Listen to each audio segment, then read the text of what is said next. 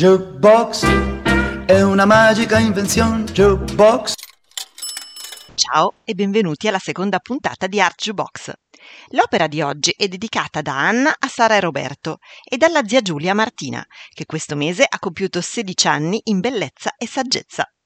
Oggi vi racconto la meravigliosa Madonna Sistina di Raffaello Sanzio, che ha in comune con la Cappella Sistina del Buonarroti solo il nome, dovuto al Papa Sisto, con i famosissimi angioletti affacciati verso gli spettatori.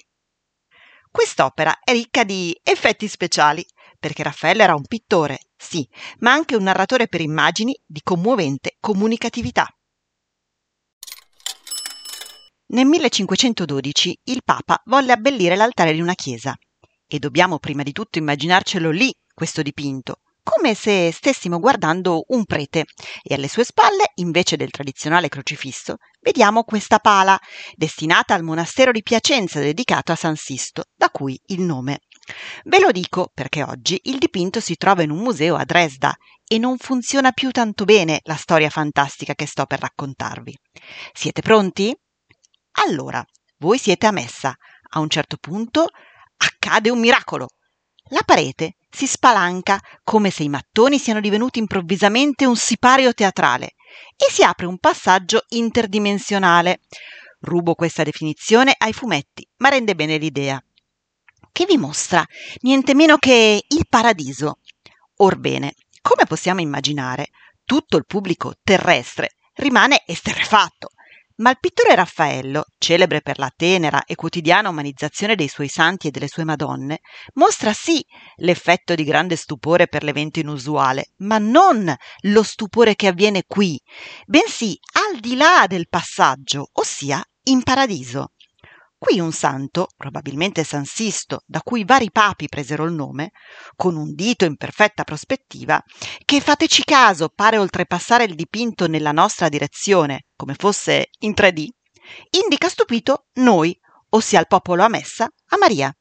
Costei, come da tradizione, offre il bambino all'adorazione, ma egli non è un bimbo angelicato, anzi pare un piccino vero, spettinato e stranito dallo svegliarsi improvviso per tutto questo trambusto che spalanca gli occhi e si accascia addosso alla sua mamma, come farebbe un bambino qualunque.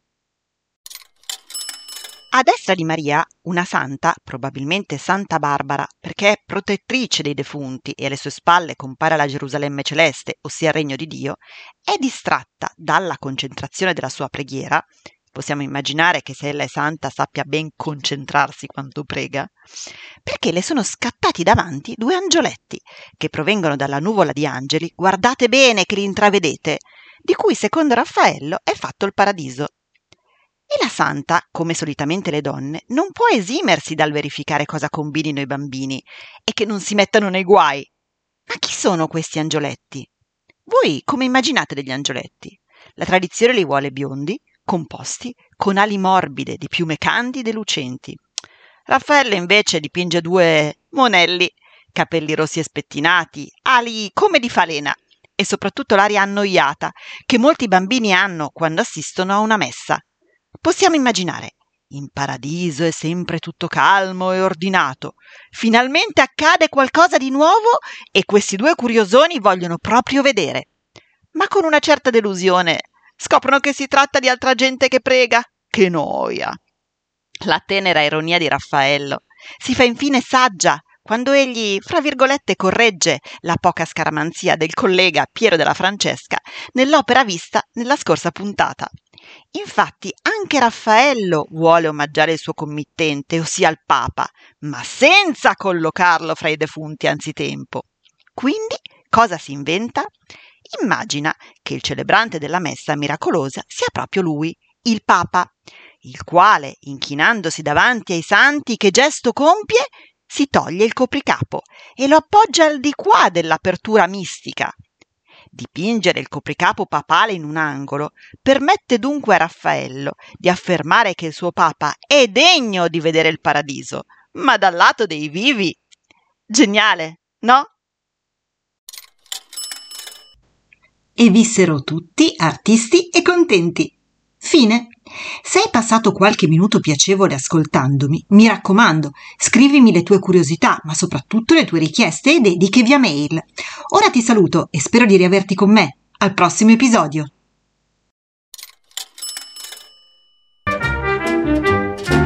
Jukebox è una magica invenzione. Jukebox